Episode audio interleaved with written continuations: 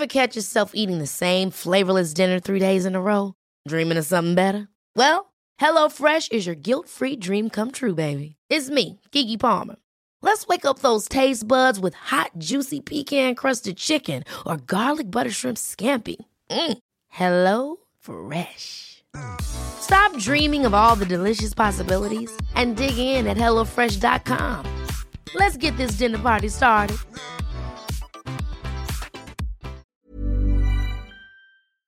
Cool. So, cool with it? Yeah, I'm really cool with it. I am so cool with it too. All right. Are we recording? Yeah, we're recording. Cool. All right.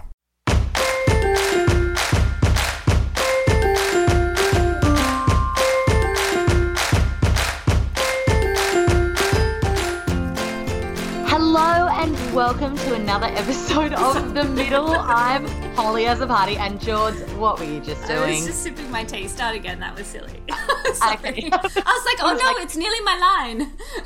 Let's go. And okay. Shit, okay, the tea. So, okay. Go.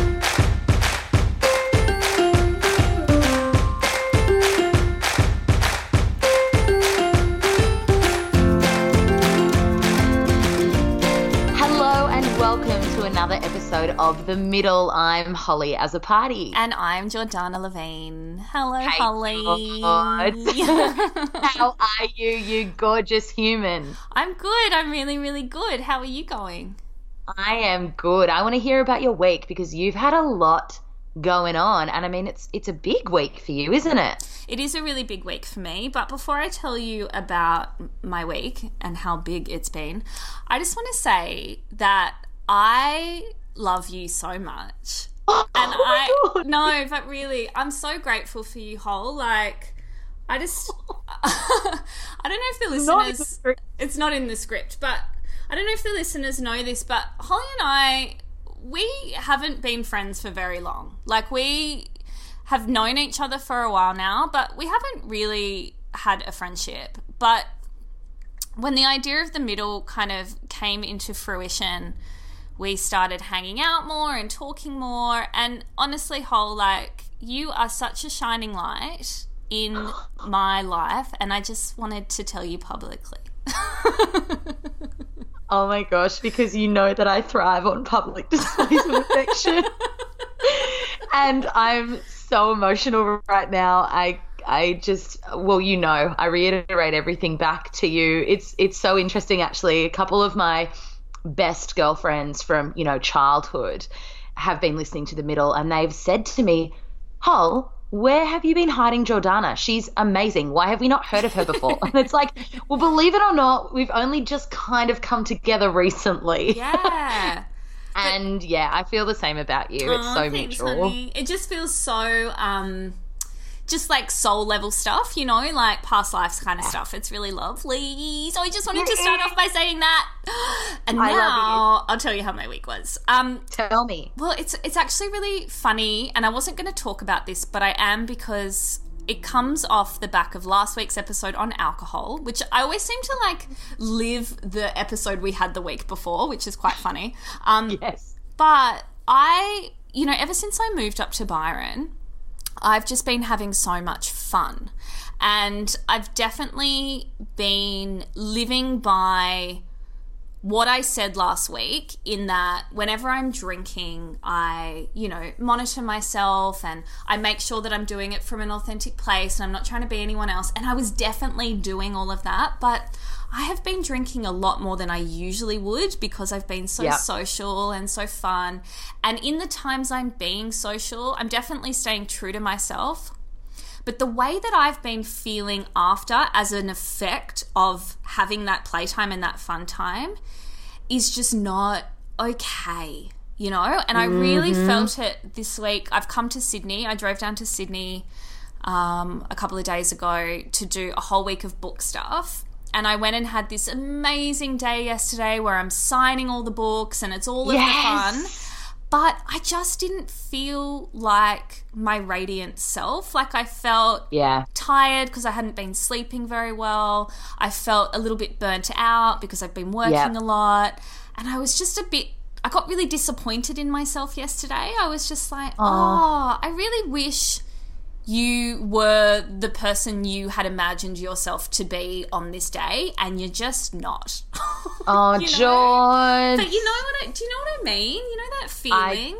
Yeah, it is that disappointment in yourself because you know you can do better and you can show up better. Yeah, but it was this real kind of back and forth because I was like, but I had such a good time. Like, I don't regret it, but I also just know now that even when I'm having fun, it catches up on me, and that feeling, that vibration isn't worth it for me. So I just wanted to talk about it because I feel like we said all this stuff last week about alcohol and, you know, how you feel in the moment and if you're having fun and all of that, and I stand by all of that. But I also think the after effects, because alcohol is such an after effect, it's really important to take that into consideration. Yeah, I agree with you, especially if it's, you know, not just once in a new moon, but it's a like cumulative thing where you know, you have a couple of wines every night or you have a cocktail every night, and then, you know, you're missing 1 or 2 extra hours of sleep that you would usually have, and then all of a sudden, bang, it smacks you in the face and you're like, whoa, it hits you all at once. Yeah, I totally relate. And it's not being drunk every night. It's just like you said, something every night. Like, I'd go weeks without having wine and not think twice about it, but because I've just been so social, it's like a wine here, and then before I know it, there's no alcohol-free days, and I'm like, hang on a second. Yeah, feels. I can absolutely relate. Yeah. But that said, girl, you just signed how many copies of your book yesterday? I don't even know, but it was the most surreal experience. It was like, what was the best thing about it was when you walk into the room, they've put all of your books in this beautiful display, you know, like they're all stacked and kind of like stylized, I guess. And because the cover, not to boast, but because the cover of Make It Happen is so beautiful. It's beautiful. And so sparkly, like all the gold foil, and it just kind of glitters in the light. Oh. It just looked so amazing. And all the people at Booktopia were like, this cover is one of the best covers we've seen. And I'm like, oh, I bet you say that to all the authors. And they're like, no, it is actually so beautiful. And I was like, oh, thanks so much. It really is, George. And it's just sitting in that surreal space of this is your book. This is your these are your words, and that's your signature. And I'm just like so beyond proud of you. And I just watching everything unfold on socials, I was like beaming, just feeling that joy. So I hope that, you know, regardless of where your energy was and whether it was what you expected it to be or not, that you can still sit in that space of being proud of what you've achieved. Totally. And that's my thing this week, is really just to stay present in it, because if you wish you were feeling something else or looked a different way or whatever it is, you're missing out on what is really a once-in-a-lifetime, first-time experience. Hell to the yeah, girl. So, Holly, how's your week been? You know what? The energy of this week, and I know we mentioned it in our energy reading, was a little not off. I don't want to use off because it was what it was, but I had this build-up, and it started on Monday and kind of fed into the rest of the week of this. I want to call it like my wild woman. So when we're talking about female archetypes, and we can dive deeper into that in another episode, but I really felt this inner like fire. And some mornings I woke up and I'm like, I'm just angry today. And I know a lot of the time, especially for someone like me, I kind of run from anger. I don't get angry. I don't allow myself to feel anger, especially if there's nothing specifically that's triggered it. It's like, oh, I'll just move that to the side because that's random. But what I did differently this week is I actually allowed myself to feel the emotion I was feeling in each moment. And I've been doing a lot of work with my coach, Blake, on the archetypes and embodying the archetypes. And so when I talk about embodying, and what I mean by embodying the wild woman is, what did my energy want to do? Well, she wanted to furiously journal, and she wanted to walk barefoot and put her feet in the ocean, and she wanted to dance to Just a Girl by No Doubt, and she wanted to just like sing at the top of her lungs and clean out shit. And so I allowed myself to do all of those things, and it felt like a really constructive use of that emotion. So rather than me sitting here going, I don't know why I'm feeling like this and this is fucked, it was like, I'm just going to channel this energy in a way that feels quite almost productive. And what I found myself doing mostly was I was saying to you, George, like, I'm Forrest Gumping it. And I was just walking for ages. Like, this week I have just been on a walking rampage. So just an illustration for those of you who are familiar with the geography of Sydney, I one of the days this week I took out barefoot, because that's my thing. I need to ground myself on the reg, and I live in Balgowlah, and I walked all the way to Freshwater and back without shoes on, so which is a good like – it's about a 10K loop minimum. And it was unexpected. But what I'm doing in these moments is, and my phone had died, and I was just like, I'm just walking. And I was just walking out the energy. And I could finally understand why some people go for runs, like to clear their head, because I've never understood that. I'm like, but this furious walking that I've been doing has been so therapeutic, and it's made me feel really grounded, and it's been a beautiful kind of meditation for me, especially when I'm walking and my phone is dead. And that's been something that I've been really sitting with, well, walking with this week in terms of my connection with movement and exercise, George. And I thought maybe that's a discussion that we can have, because I know that for all of us, exercise is something that's obviously so uniquely personal. And in addition to my furious walking this week, I actually took myself back to F45 last Sunday for the first time in about 6 or 7 weeks, because we've spoken that I, you know, had my fatigue flares and I wasn't feeling very good. And in that time, I know that I cannot exercise, and I'll dive deeper into that. But I'd just taken the breather.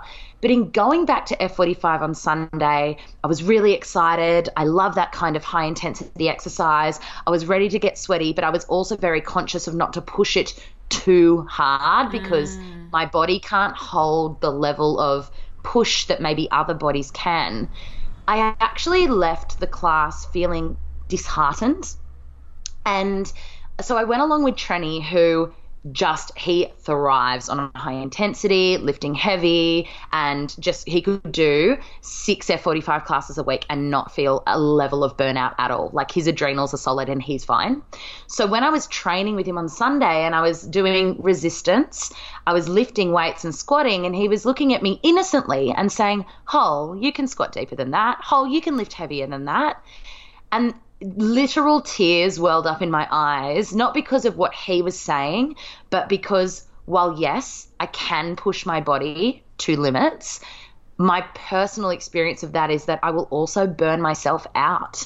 And it was this frustration that I sat with of, oh, do people understand that I'm not, and it's clearly a story that I'm telling myself, of when I'm not squatting as deep as the other people, or when I'm not lifting as heavy as I can, I swear it's not a cop-out, and I swear I'm not being lazy, but also I can't push my body to those limits anymore, because it will ignite a flare-up in me. And it just, like, I was on this spiral of needing to justify why I exercise the way that I do. I don't know. No, yeah. I feel you so much. I'm sitting here like feeling quite teary about it, because I can relate with you so much. But the first thing that comes up for me when you say that is, like, there's so many things in our life that we do worrying about how other people are perceiving us, so much so that we would damage our adrenals or put our health behind someone else's perception of us. And it's not just exercise, it's anything. There's so many things in our life that we compromise on because we're worried about how it's going to be interpreted by somebody else. Yeah. But in terms of the exercise thing, I feel you so much, Hol. In my 20s, I developed, I would call it an exercise addiction. I would definitely not have said that at the time. and it was completely aesthetic based. It was completely based on what I thought my body should look like, but it didn't matter how much I exercised. My body never changed. If anything, I would put on weight when I was exercising a lot because my adrenals started burning out. I got to a point where I was working in the city in corporate. I'd run to work. I'd run 10Ks to work, and then I would do Pilates or a resistance class in my lunch break, and then I would run home. Oh my God, Jords. Yeah, and I probably wasn't eating that much either. So you'd think I'd be this tiny little thing. But because my body didn't change, I just went harder and harder and harder and harder until I finally broke my adrenals and had to do nothing. No exercise whatsoever. And I have to say, like, 10 years later, that's pretty much where I'm at now. I can walk and I can do yoga, but anything more than that, my body just, starts to burn out and holds on to weight. And you know what the saddest thing about it is? And I know you feel the same, Hole. I love classes like F45 classes. Yes. I used to do CrossFit and I was addicted to it. And the woman who was a friend of mine who owned the gym, she's like, Jord, you only have to come like 2-3 times a week. Like, you just don't have the body type to be coming 6 days. And I'm like, but I love it. I love the classes. Right? Yeah. That's it. That's exactly how I feel, Jords. And same experience as you. It actually built up that I built up this fear of ever exercising again because, like, honestly, we are the same human because when I was working my corporate job, I was training at the gym before work. So I would fall asleep in my workout gear because I heard that that's what the Kardashians did. So I actually copied. That was definitely in an article in Cosmo. Sure. Right. It was totally. Yeah. And so I'd wake up in my gear. Trent would drop me at the gym at 5:30. I'd train for an hour, go into work. And then after work, I'd either have a pole dancing class, an aerial yoga class. I'd go back to the gym or I'd go for a walk. And it was, it was because I loved doing those things.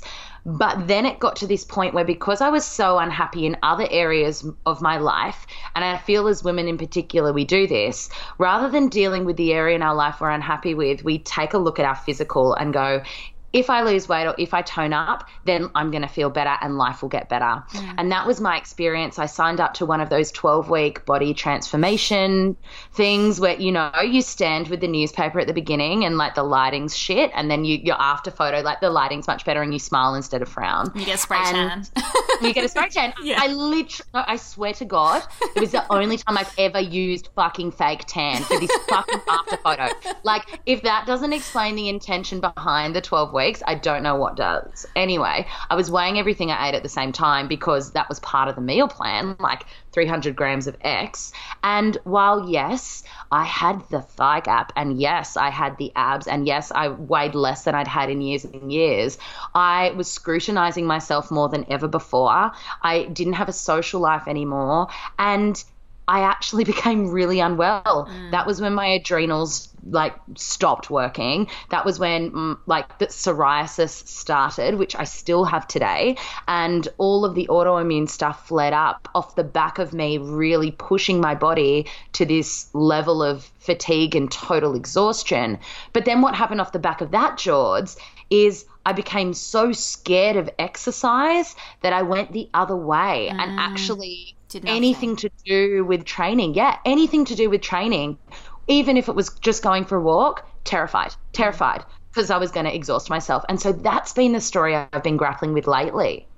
So where do you feel like your relationship is with exercise now? So it was a focus of mine with my coaching with Blake last year. So the background of Blake, and when we I feel like we refer to Blake in every episode. I know. What is he, like, our third co-host? He actually is. He's one of my favourite humans. His background is in personal training, but now he does mindset stuff. So for a long time, it actually took me a little while to admit that I actually wanted to exercise again because I did miss it. I do love it. I always have loved it my entire life. But there was this weird story I was telling myself that, number one, if I got back to exercise, then I would get sick, my fatigue would come back, and everything would kind of screw up in my body. But also number two, in this whole body love, self-love arena, which we're obviously in as well, I should love myself no matter what. So that should mean that it doesn't matter whether I exercise or not. So I was getting the lines really blurred. Mm. And so I sat with Blake and we unpicked the stories and the root causes around my resistance to exercise from a place of, if I exercise, I'm going to become unwell. And if I exercise, it means that I don't love myself, which is just the most warped story, but it was something that I was telling myself. And I actually came good for a bit in that the beginning of this year and in the lead up to Christmas, I joined F45 and obviously late to the party. It was honestly in December. And just like to add like a little bit of context, the F40, my local F45 is across the road from where I live. Literally, you step out of my apartment, cross the road into F45. So it's always been there, but it's something that I've just been really conscious of. So signed up to F45 and I started going for walks and I felt so good. And that was the beginning of this year. And I became all or nothing holes, went all, and I was training 6 days a week and I was loving it. It was absolutely not from any kind of place of fear or wanting to change my body. It was the rush that I was getting. I was getting up early in the morning, not needing to, but going across and getting my endorphin hit and then having these productive days. But what started to happen, George, is my naps in the afternoon started creeping back in, and anytime I need to take a nap in the afternoon, that is my body going, there's something off. But I didn't pay enough attention, or maybe I was in denial about it, and I didn't change anything until I had that recurrence of my physical body going, enough's enough, and I couldn't train again. So where I'm at now is, it's like this confronting realization, and I actually have so many friends in the fitness space who, when they saw me start training again the way that I had it in the past, they warned me. They said, Hole, maybe don't push it. Hole, maybe just stick to Pilates and walking. And I was like, no, I'm fine. I'm totally fine. But what I've realized now, George, and it really is only recently after last Sunday's F45 class where I had to have a nap that afternoon and the rest of the week I felt a little off, is that maybe my body doesn't respond well to high intensity exercise, and as much as I enjoy it, that doesn't necessarily mean it's okay for me to do. I guess kind of like anything with alcohol or with, chocolate or whatever, just because I enjoy it and it's considered, I guess the double bind here is that exercise is considered healthy, so I feel like you can't overdose on it. But also, like almonds are considered healthy and some people go into anaphylactic shock if they eat them. So it's like, you got to choose your medicine. And if alcohol, well, I just can't stop thinking about it. If exercise makes you ill and unwell, which it does, high intensity, then it's not the right medicine for you. It's not healthy, it's unhealthy. And I feel like that's the discussion, George, isn't it? It's what is your way of moving your body that feels enjoyable, that is coming from a place of love, that is respecting your body, but is also respecting your energy and what your energy can actually handle. And so this week for me has been eye-opening because I've loved walking so much. It's almost like that mind, body, and soul all in one. But also I did my first yin yoga class in about 4 months last night. And I know you're an advocate for this, George. And that is my jam. That is the stuff. Like, that is the juice. And previously I would probably have told myself that that's not enough. That's not good enough. That's not enough movement. That's not, you didn't break a sweat. But now I've come to realize that that is what my body thrives with. And so that's what I'm going to give it. Absolutely. I couldn't agree with you more. I have to now, I can't exercise from a physical body perspective. Like I can't exercise with the mindset of keeping physically fit or losing weight or how it makes me look. I have to exercise from a place of, will this give me more energy today or will this give me less energy today? And it's the only way that it serves me. Because if I start to focus on, I have to go for a walk this morning, I have to go to a run this morning so I can eat this later, and then I won't put the weight on from last night, and that sends me into absolute meltdown. And not just a mind fuck, but it also just starts to mess with my body. My body just shuts down and goes, nah, we're not doing this. Well, that's what happens, like you said, with your body. Your body starts to store fat because it freaks out and it's in a stress state. So it's like, oh, let's hold on to this because we don't know if we're going into a famine or not. And it actually has the reverse effect. So, and everybody's body is different. I've got girlfriends who can absolutely handle high intensity and they love it and it serves them and they're ripped and they look amazing, and that is so great for them. But it's the fact that we compare ourselves to everybody and anybody, and I mean that literally body, like our bodies, to everybody and anybody, and we just can't do that because we're all so different. When I was working in corporate, I had quite a rough time right at the end there. And my way to deal with that was to annihilate myself at the gym because it felt good. Like I'd get all my anger out at the gym. You know, I'd do high intensity spin classes and then I'd lift weights and I'd be thinking about my boss and, you know, I'd work it all out and then I'd go into work and I'd be fine. But because I was so stressed at work, it was actually making life so much harder because I was constantly in fight or flight. Whether it was because I was in danger because she was yelling at me or because I was making my body think that it was in danger because I was stressing it out so much at the gym. Yes. And that's when I don't even know how I got there, but I went to a yin yoga class, and I'd been doing yoga for years, but I always did Ashtanga or Vinyasa or something that broke a sweat. Yes. And I just thought, I can't lie on the mat holding these poses for 5 to 7 minutes and not get bored out of my brain. But I went to one class and I slept so well that night, and then I started to go to 2 classes a week, and then by the end of it I was doing 3 yin classes a week and no exercise in the mornings. I'd still walk to work because I had to do something, but I was a changed person, and I was like, hang on a second. There's something in this. There's something in this, because exercise is a stress on the body. Like, it does feel good, but the reason our muscles grow is because they're under stress, right? They're under stress and then they repair themselves. Yeah. Yeah, shit. So if you think about constantly being in that state of stress and in that state of fight or flight, like, that's just going to mess up. If your body can't cope with that, it's going to start to mess up your hormones. It's going to start to mess up your sleeping patterns. I guess the point of this conversation is not to say to people what's wrong and what's right. It's just to use our experience to go, what, again, like alcohol, what is your intention behind this? Like, why? Yes. Why are you doing this to yourself? And is it making you feel good? Like, is this how you want to feel? Is this wasted energy? Because it's all energy. Yes, and how is this contributing to you living a life in alignment and living your best life? So finding what it is that leaves you energized. Like, Jords, when I go out dancing, and I mean I don't do it nearly enough, but I can dance for hours. No alcohol, just dancing for the fun of dancing. And I feel invigorated, energized, social. I wake up the next day. It's amazing. I love it. So something like that is something that makes me feel really good.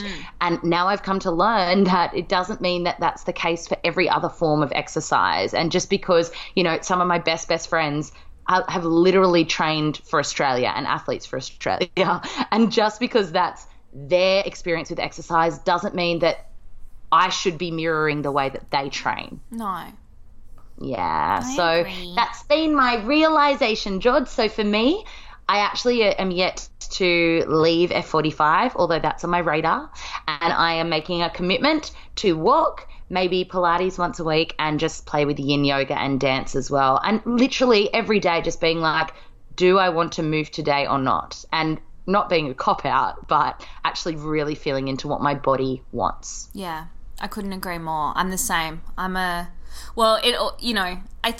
think walking has been what's the word for it? Really undervalued, not even undervalued, like really talked down by people like I remember reading an article once.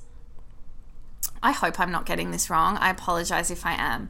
I'm pretty sure it was Michelle Bridges, not to name names, but it was basically like, if you want to lose weight or if you want to control your weight, walking is a waste of time.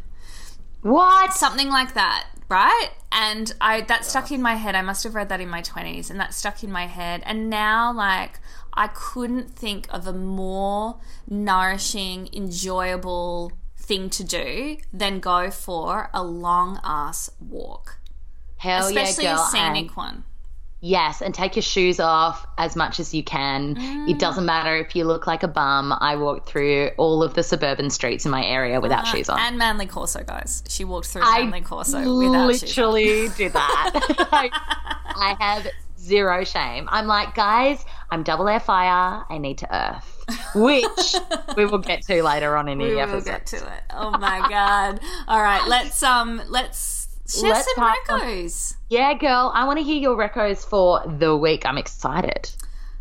Okay, so the first thing I thought I might do, instead of I wanted to do some podcast recommendations, but instead of recommending a whole show, I wanted to recommend a few episodes of different shows that I listened to this week that were really good. I love that. Would you like that? So cool. Okay, cool. Yes. So the first one is Armchair Expert with Dax Shepard. If you've never listened to that podcast, it's so great. Have you listened to it? No, of course you haven't, Holly. You don't listen to anything. Do you? I actually don't. Do you know who Dax Shepard is? Is he that funny girl's husband? Kristen Bell's husband? That one, yeah.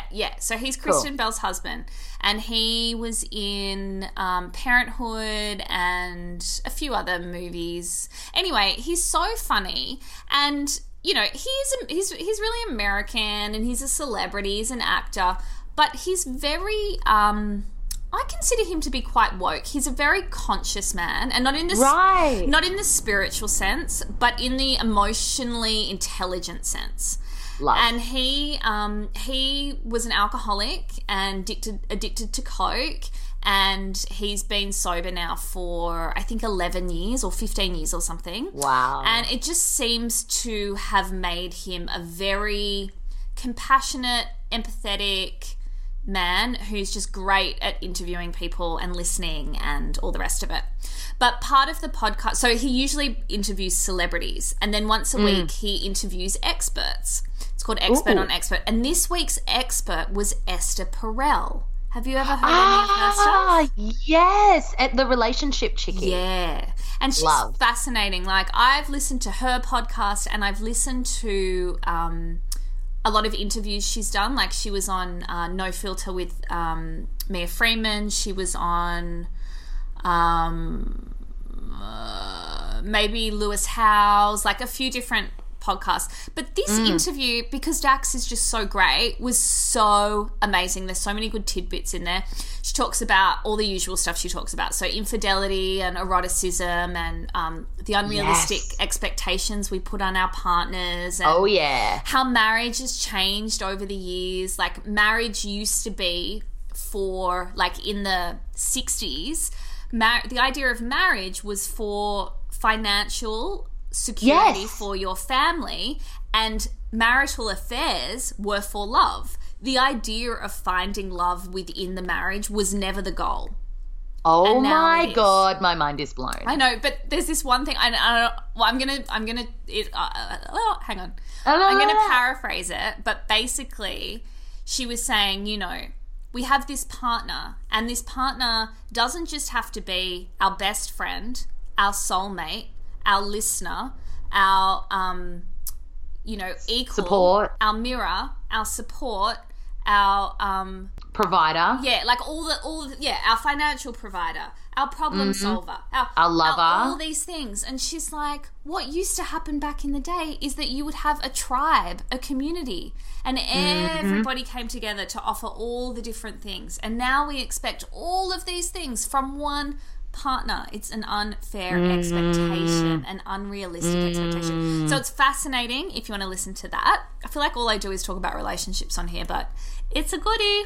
I'm about it. Another really fun conversation, a little bit more trashy, was on the Shameless podcast.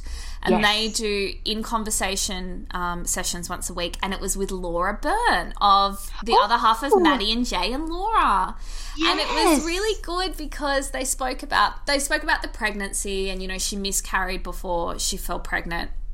But they also spoke about the lead up to her going on The Bachelor and why she decided to go on there. Oh. And they talk a little bit about like behind the scenes and what's really happening at the rose ceremony. And it was really good. That was really fun to listen to. I love that. I love that couple. I think they are beautiful. Yeah, so beautiful. And it just seems really genuine. And the way that she speaks about Maddie J, I mean, he is just a human they should clone because he's just so special. I love it. And then the last episode, and I won't go into too much detail because we spent all of last episode talking about her, but Brené Brown was on Super Soul Sessions with Oprah, and the interview was called The Anatomy of Trust. And so just like she spoke about courage and vulnerability in the Netflix special we spoke about last week, this one's all about trust, and it is fascinating. There's some really beautiful tidbits in there. She is goals, Brené, isn't she? Oh, my God, she is. But you know what I love most about her? And I guess it's why her message translates so well is she's fucking hilarious. Like, she is so good at her delivery. Her delivery of things is exceptional. Yeah, love it. I really respect good presenters and speakers. It's such a gift. Yeah, it's such a gift. Go Brendog. So what's your second reco? So my second reco, it's actually a snack this week, Holly. I love this. You are just breaking all sorts of rules. Go for it. What is it? Okay, well, I have a savoury tooth. Can you have a savoury tooth? I like salty over sweet. I have a savoury tooth too. Yep. Hell yeah, girl, any day. So, like, I love chips and crisps, but I know that I can't eat chips and crisps all the time because they're not good for you, right? Now, I'm not saying these are good for you, but they're not bad for you. There's a brand called Ceres Organics, Ceres, and they make, like, rice crackers, right? Like trays of rice crackers. They have these great black rice crackers, and they've got, you know, crackers with chia seeds and, like, maybe sour cream and chives. But their salt and vinegar rice crackers are next. Stop. You will die. If you haven't eaten these guys, you will die. You're going to eat the whole packet. Try not to. They're so good, and they are my snack of choice this week. This is not sponsored. I was going to say, can we send this to someone there and be like, guys, send us the crackers? No, but I feel like I was should I tell people because they're going to form an addiction like I have? Because you know what they did? You know what they've done now because people like me exist?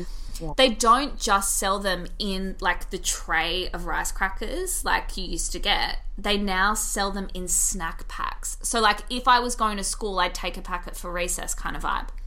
So do you just eat them on their own as if they're like a chip? You can. That's how I eat them.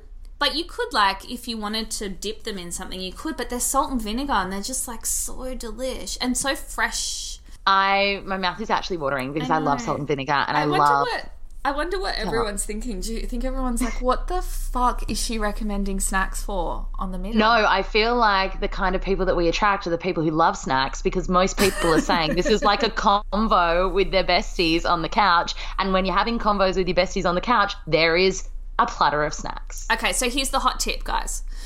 Ceres Organics is stocked at Woolworths, but Woolworths don't carry the salt and vinegar line. So don't stand there and try and find salt and vinegar in Woolworths. They're not there. God. You have to get them from the health food store, okay?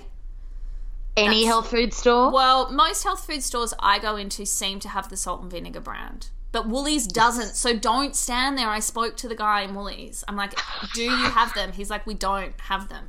That's insane. I'm actually going to go and scope these out tomorrow and see if they're all there. Crack it up to me. And if if you guys try them, please take a photo and let me know. I want to see if I can become a snack influencer. Oh, my gosh. It ain't no snacksident. Just fell out. That was really good. What about you? I hope you have some better recommendations than me this week. I think yours are great. Thanks, truly, Holly. They are. Thank you. No, that's all right. I have two, and actually, off your little snack idea, snack concept, we're going to talk about food, George. And I've been hanging out to have this convo with you because what TV show aired this week? MasterChef. And guys, I am so excited to have this conversation with George because maybe you do know, maybe you don't know, but George is an actual professional chef. She makes the food. So I've been wanting to pick her brain because what's really funny, George, is I'm not a bad cook at all, but I'm not really a big cook either. I probably Uber Eats as much as I cook. That's awful to admit, but I'm being honest.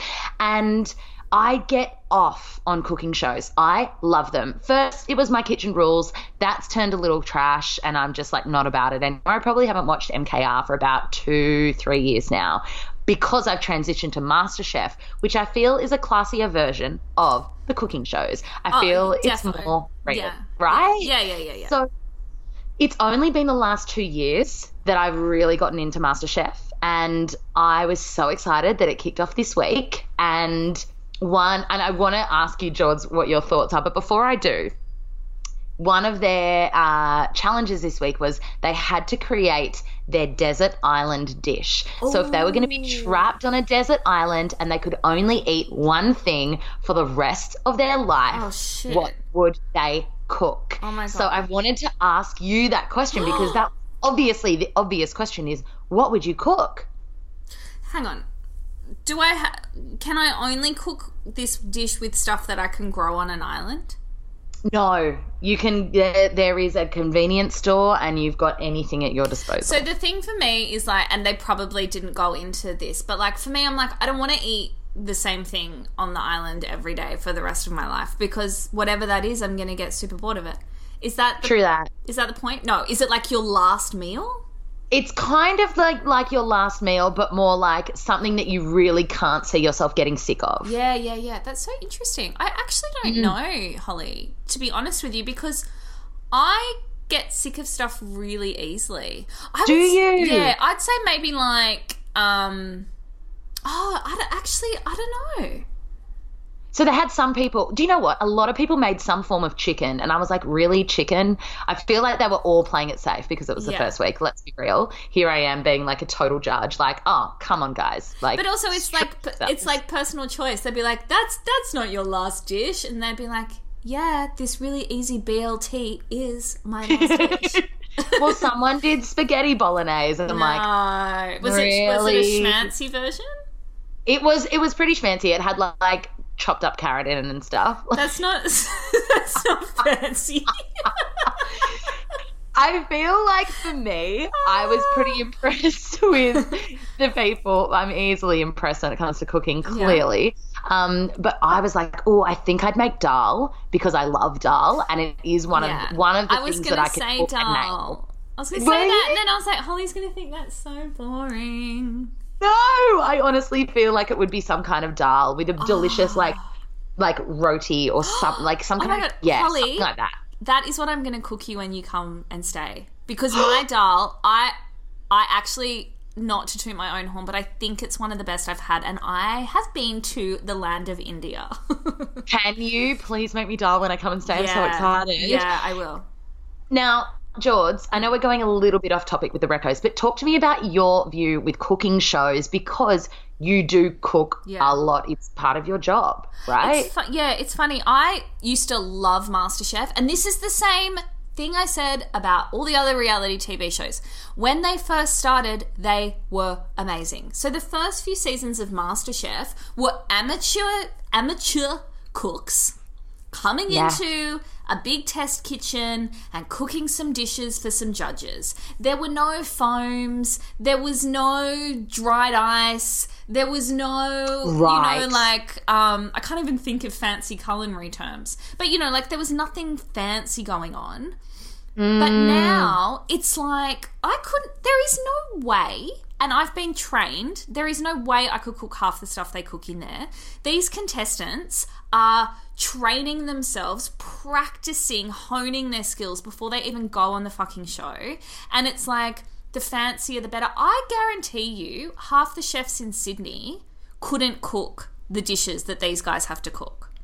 That is so interesting because I would have no idea. Like I had no idea that was like it was so tricky. I just thought I'm a cooking noob. Like I don't get it. So I loved it in the first few seasons. I think I got up to about season, I don't know. My friend, I've had a few people that I know go through MasterChef, like my friend Hayden Quinn. Do you know Hayden? Yeah. Quinn? Yeah. So he won Cleo Bachelor of the Year when I interned there. Oh, how funny. So he was season 5 and my old boss, Tom Rutledge, he was the same season as Hayden actually. And they were still in there when it was cooking like amateur cooks at home, and that was great. Right. And they were doing fun things and challenging things and like everything was really interesting. But now I just think the challenges are so hard and everybody's so skilled and I don't know. I kind of find it boring. I don't know. I fucking froth on it. Yeah, I love that. I was saying to a friend of mine the other day who's she's like full-time yoga teacher, and she's like, yeah, because I said to her, I don't really like watching MasterChef because she said, you got to watch it. And she's like, yeah, I guess it's kind of like me watching a yoga show. She's like, that's not fun. That's not fun for me. I don't know. Yeah, because it feels like work, kind of. Yeah. And you're like more in that critical mindset. I get it. That makes sense. Yeah. But I'm glad you're enjoying it. Yeah. I am enjoying MasterChef. Now, my other reco, I wasn't even going to say as a recommendation because I forget, George, that people don't know she exists. And when we were having dinner the other night, I'm like, oh, yeah, because Ursula and She Bear Tarot. And you're like, what's that? And I was like, wait, if Jordana doesn't know She Bear Tarot, then there's so many people who don't. So second reco, what I am saying is She Bear Tarot. And it is, just in case one people are like, what is for the people at the back. She Bear Tarot. Yeah. We'll put it in the show notes. But it's a like YouTube channel. B-E-A-R or B-A-R-E? Yeah, B-E-A-R, like rawr, rawr. It's my bear noise. So like a female bear, She Bear. And it's a YouTube channel. And it is monthly tarot readings for your star sign. Yep. Every month, Ursula is her name. I love her so much. I feel like we are friends. We're definitely not. I'm not even going to say what her accent is. She's from the UK somewhere. I'm assuming Irish, but I could be wrong. She could be Welsh. It's really beautiful to listen to. Yeah. And she channels these 40-minute readings at the beginning of every month. So her May readings have just hit YouTube, and for every single star sign. So you can go on and watch the She Bear reading for Leo this month, but she uses channeling, she uses astrological movements, and she uses tarot at the same time to give you a capture all of the energy that you're going to experience that month. That's amazing. I'm going to go on there and have a look. I don't watch much on YouTube, but I will do it. Well, girl, neither do I. She's the only thing I watch on YouTube. I swear to you, the only thing. I've been watching her for maybe 18 months now, or maybe she's not even been around that long, but she's blown up very, very quickly. And I am like committed to watching her. I get all my clients onto her, like all of my friends. It's like, oh, has She Bear Tarot come out yet? And she's on point, on the money. Every month she does these things called deep reads where you can pay for access to her Vimeo, which are deeper dives. I've never had to buy a deep read because her readings are just so on point. Good. She's so good. Amazing. I'm going to do that. Now I am sitting in the dark. Can you see me? Yeah, it's actually hilarious. I have to turn the light on. Really, I'm sorry because I'm starting to feel a bit sick. Hang on. I love it. I should say something funny for when George comes back, because she's just gone to turn on the light and she's going to listen back when she's editing. So, but I don't know what to say. Fuck. I put pressure on myself to be funny. Here she is. You're back. Oh, that's still pretty dark. Hey, sorry. It's fine. It's a bit lighter. I'm at my friend's. I'm staying at my friend's place while she's up in my place, and I don't really know where all the lights are, so I'm just kind of winging it. It is so fine. These lights are actually ridiculously bright as well, so yeah, wow. It's fine. Okay. All right. So what's next on the agenda? Well, I'm going to teach you something new, George. Oh, well, great. But it isn't actually something new for you. No, but you're teaching the listeners something new. This is true. So get excited, because I know that there are a lot of listeners who want to know more about when we're referring to moon signs and rising signs. What does it mean? How can we figure out our own? And friends, this is where I share with you my experience in getting a natal chart reading. Mm. Yeah. Actually such a cool story. So, and you're included in this story, George, believe it or not. Yeah. All good stories star me. No, that's that's a Leo thing to say. That is so Leo of you. So I obviously have known for a while that you can get your natal charts read, which is basically where all of the planets are aligned while you were born, when you were born, and how that impacts your life, your personality, your life path, your experiences, and those sorts of things. And it was always something that I really, really wanted to do, but for whatever reason, I just never sought out a reader or never really booked myself into one, even though I'm obsessed with astrology and I've grown up with astrological books. My mum's always been very much about the signs, and everything that I know has been through self-learning, and a lot of it is intuitive as well. That said, George, you remember last year when you were a guest coach for my online program. Yes. And we were talking about the moon and manifestation. And in that session, you mentioned that there was a really great natal chart reader, and her name is Jules Ferrari, and she reads from Orchard Street in Bondi. Now, little did you or I know that on that call, one of my clients, Bella, had already bought me a voucher to get my natal chart read by Jules for Christmas. Oh, yeah. So I'm there on the call going, oh, my God, okay, George, you've recommended her. That's amazing. I'm going to book in. And Bella's sitting there going, I've already bought Holly. I've already bought her a voucher for this exact person that you had suggested. Oh, my God, that's crazy. Isn't that insane? So I went and had my reading, which was gifted to me for Christmas. Fucking epic gift, by the way, if you ever want to gift someone. Yeah, that's a great gift idea. Cool. So it was a voucher that was gifted to me, and I went along at the beginning of this year and sat opposite Jules, and she delivered me my natal chart reading, which on top of listing what your star sign is, which we're all very aware of, your moon sign, which we'll dive into in a moment, and your rising sign. She also explains so in depth where all your houses are and nodes and all sorts of astrological lingo that I actually can't decipher. But it was fascinating for me, because from looking just at the planets, she was able to tell me so much about myself, my purpose, what I'm here to do in this lifetime, what my skill sets are, what my challenges will be. And she fucking nailed it. So the types of things she shared with me, George, were... Oh, sorry, can I just stop you for 2 seconds just to explain something to everybody? So when your natal chart is done, like Holly said before, it's like a snapshot. It's like someone has taken a photo at the time you were born, so the exact time, birth date, place you were in the world. This all makes a difference. And every planet... and we'll include the sun and the moon in there, was in a particular house at a particular point in the sky at that time. So every planet that exists becomes part of your natal chart. So your sun, your moon, I won't go through all of the planets, but Mars, Venus, Mercury, the whole kit and caboodle, and they each govern different areas of your life, and depending on what house they're in, they govern different areas.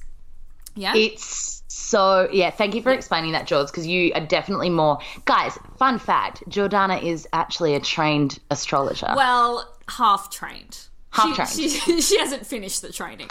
But she's halfway through it. Yes. So that's is so fucking cool. So some little snapshots from my session with Jules was she told me about my purpose in this lifetime, which is, and she went into detail, like, this is where you will make your money from, Holly. Are you ready for it? Yeah. Showing up, being myself, working on being the best version of myself, and then teaching the lessons from my journey. I was like... And she didn't know anything about you, right? Knew nothing about me, never met her in my life, had not connected with me online, nothing about me. She told me that there's going to be a lot of me experiencing my journey of self-worth. And she said that while I've got obviously the sun in my chart and it's really about shining and standing out, just as much I can't go into the details of the planets because it's over my head. But basically there is just as much shadow in my chart, and it's almost like this shamanic journey of me going deep into the shadow work, emerging the other end and teaching those lessons. And she said a lot of people are able to connect with me because I'm able to go to those shadowy depths as much as sitting in the light. And to be honest, George, that's a big piece of feedback that I get from a lot of people, is that they can relate to me because I'm not just sitting in the light all the time. I'm also able to go to the darker aspects of the human experience. So that was pretty fucking cool. And she even went on to say that I have 3 houses in relationships in my chart. So it's about me really establishing connection with people, but not adapting my personality to suit them, like showing up as myself in each relationship, which I'm constantly challenged by because I've had this underlying story of wanting to be liked and accepted by everybody. So I in the past haven't spoken up or have avoided conflict. And I mean, Libra is my moon, so that also weaves into it.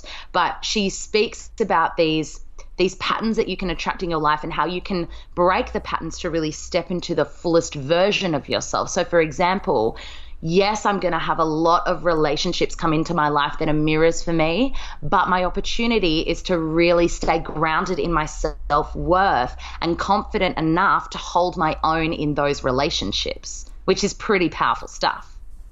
It's really powerful stuff. Oh, my God. I know. There was so much juice. She also said I had Mercury in Virgo, which means that my gift is in clear communication. Yeah. And my rising sign is I was literally about to call you Gem because my rising sign is Jordana's moon, sun sign. Fuck, there's so many signs. Which is Gemini. That's what I'm trying to say. We both have Gemini. Yeah. And Gemini is ruled by Mercury, which is the planet that governs communication. Yeah, but so Virgo is also ruled by Mercury. So you're like you got all of the communication vibes. Literally all of them. And she's like, oh, so you're likely a really clear communicator. I'm like, yeah, understatement of the century. That's my fucking superpower, right? Yeah. So I guess that was a long-winded way of sharing my experience in getting my natal chart done, but I thought we could dive a little deeper into this, George, because we get asked all the time, what is my moon sign? What does that mean? What is my rising sign? What does that mean? So are you able to share with us a little bit about what they mean and how our listeners can find out what theirs are? Yeah. So what I wanted to do, Holly and I were talking about it because we talk about it so casually on here. We're like, yeah, that's my moon. Oh, that's because it's my rising. And you guys are like, what the fuck are you guys talking about? And Holly's always like, I'm 3 star signs. It's like, I'm like, yeah, that's a Libra in me, that's a Gemini in me, that's a Leo in me. And it's like, Holly, you can't be every star sign. No, but you can because you're a Leo, so you can be whatever the hell you want. But thanks, babe. What I thought I'd do, if Holly's gift is communication, my gift is breaking down really complicated concepts into really simple terms. So this is what we're going to do. We're going to run through what the sun sign is, what the moon sign is, and what your ascendant or rising sign is, and what that means in the way that you show up in the world. So most people will be familiar with their sun sign. We also call it our star sign, our zodiac, our horoscope. Yeah. So your sun sign is where the sun was in your chart on the day you were born. Our sun sign is our expression of self. It rules ego and identity.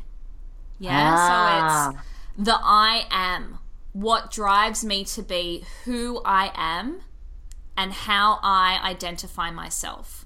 So for you, Holly, that's Leo. Leo is ruling your expression of self. It rules your ego and your identity. Yeah. Amazing. Amazing. For me, it's Gemini. Yeah.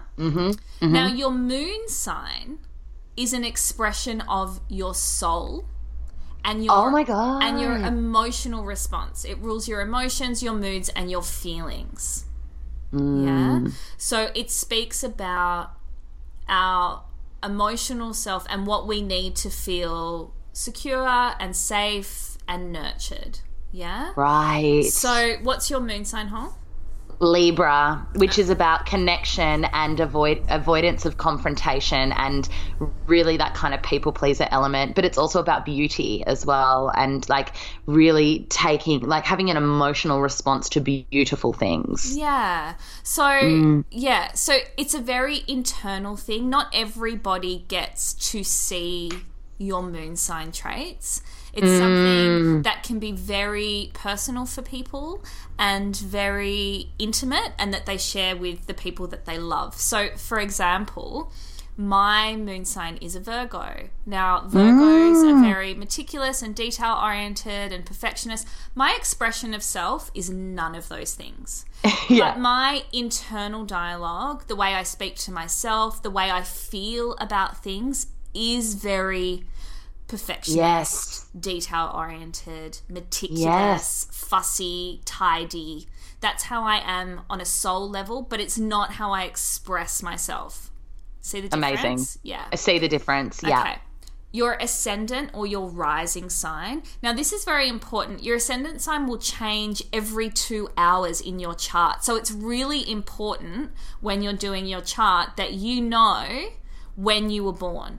And it needs like to exactly down to the hour you were born. Yeah, because if you were to type into the calculator 3 hours later, it's going to give you a different rising sign. Sure. Okay, right? That makes sense. Okay, so your rising sign is how others identify you, how they see you. Ah, right. I was always confused by that. Yeah, so it's like some astrologers describe it as like the mask you present to people. And they say that when we first meet someone, it's likely that they're actually meeting our rising sign.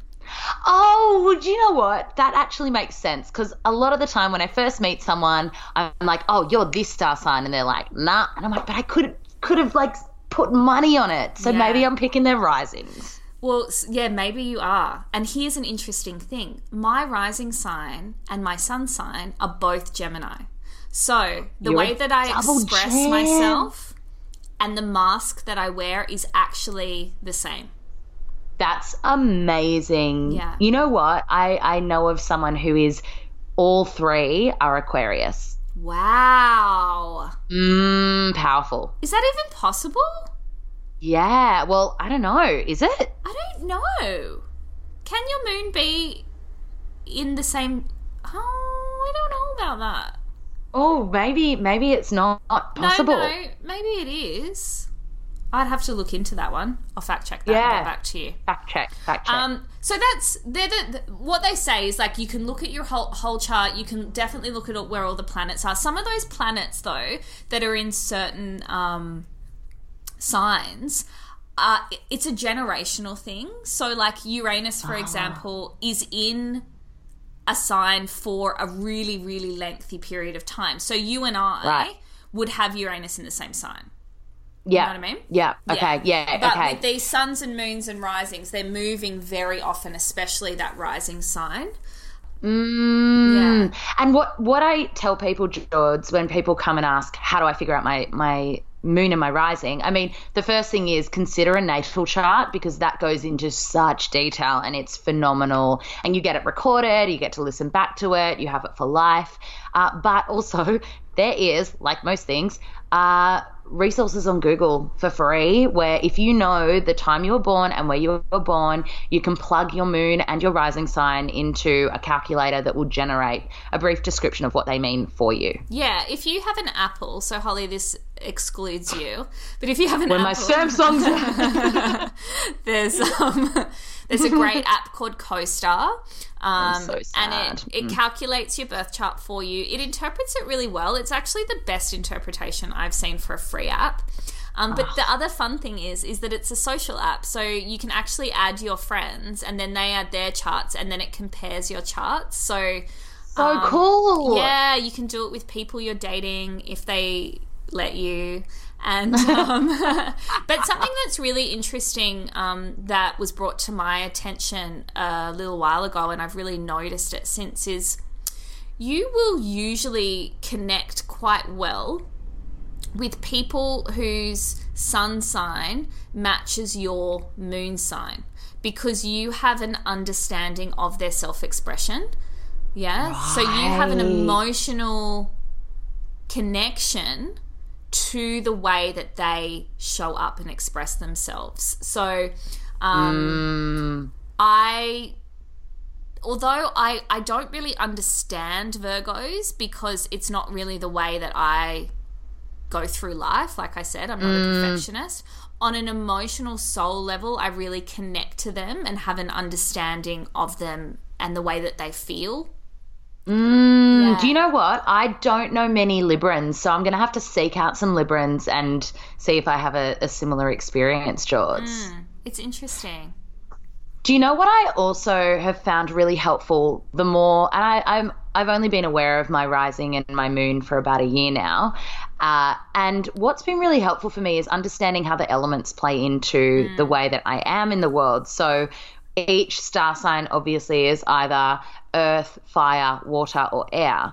And so Leo is a fire sign, but then my moon and my rising are both air signs. So within that, I have no earth or water in my three signs. So for me, especially when it comes to, because I'm double air, always up in the air, like creative and up in my head, earthing and grounding is so important for me because it counteracts and balances what I'm lacking in my chart. And similarly, like my relationship with Trent, he is Taurus. He's earth energy. So I've spoken before about how he grounds me. He literally does, because our charts complement one another. He doesn't have any fire in his chart. So he's actually he's earth, water, air, and his rising sign is Gemini, as is mine, but he grounds me where I flame him up, you know? Yeah. So it's really cool when you get to know that side of things as well. Yeah, and you'll start to notice who you're attracted to as well, like not just on a romantic level, but on a platonic level as well. Like I'm really attracted to, because I've got a lot of air as well, I'm really attracted to earth and fire. I'm not attracted to water at all, which is strange because I don't have any water in my chart. I don't know what that's about. But I really, I need fire because I have very little fire in my chart. And because, like you, I'm a double air, I really need to be earthed and be grounded. And my soul needs it because my soul is earth. Oh, I love it so much. It's so delicious. But yeah, so there you go, layered. Guys. Yeah. It's layered, but it's so much fun. And I know that it sounds like, oh, Jules and I, it's just rolling off our tongues, but we've been in this work for years and you get familiar with it. If you're interested in it, just read the books and do the research and have the readings and play with it, I think is the other thing, you know. I had someone ask me a question once where it's like, oh, but Leos and Tauruses aren't compatible. How have you found that in your relationship with Trent? And I'm like, I do not choose who I connect with, who I'm friends with, by what a book on astrology has told me. And I think that's also important as well. Absolutely. And that's because people are judging others by their sun sign, and you just absolutely can't do that. I mean, I think Gemini is probably one of – Gemini and Scorpio, we probably get the worst rap out of all the star signs. Yeah. Yeah, everyone thinks Geminis are super moody and Scorpios are really scary. And And I actually don't think that about either of us. And I'm not just saying that because I am a Gemini, but I think that you have to take into consideration all of the other parts of the chart. And so when you meet someone, and like I've done it myself, like I don't, this is so bad. I don't date water signs because I find them too feely for me. Like they're too emotional for me. And I just don't want that. I love so you bad. So much. But now if I do meet a water sign, I will casually ask him what time of the morning he was born, just so I can figure out what else is going on in his chart, because perhaps there's a lot of fire and earth in there and that will come out later, you know? Oh my God, all you I'm saying is hilarious. Don't judge a guy by his star sign. And on that note, you've been listening to The Middle. I really feel like that is the perfect way to end it, isn't it? It is. Just this is that. That's it. We've done it. We've killed it once more, Jorts. Killed it. As always, we would love your feedback. We've been getting some really beautiful conversations in the Facebook group. It is slowly growing in there. If there's anything that you are dying to know about, if there's anything that you want Holly and I to have a chat about, please let me know. Not me, us. Please let us know. Sometimes I forget you're here. Know. Sometimes I forget you're co-hosting. This is it. Like Jules is kind of, you know, it's the Virgo moon in her. She needs to be on top of the things, replying to the people, really organising the content, whereas the Libra moon in me is just like giving love hearts to everybody. Oh, I want to be you. I don't want to be me. No, I love you. You balance me out, girl. Yeah, tell us what you want. Let us know if there's something in particular you want us to chat about. A few of you asked us to talk about this today, the sun and the moon and the rising, so that's why we're doing it. Also, Insta's really fun. Hang out on with us on Instagram. We are loving your shares so much, honestly. Any time I see that someone's listened and shared, I'm like, oh, my gosh, this is amazing. People are relating to our words. So thank you so, so much, and please do keep them coming. They just make our day. Yeah, so beautiful. And we will be back in your ears on Wednesday with our weekly energy read. Yeah, we will, girl. Can't wait.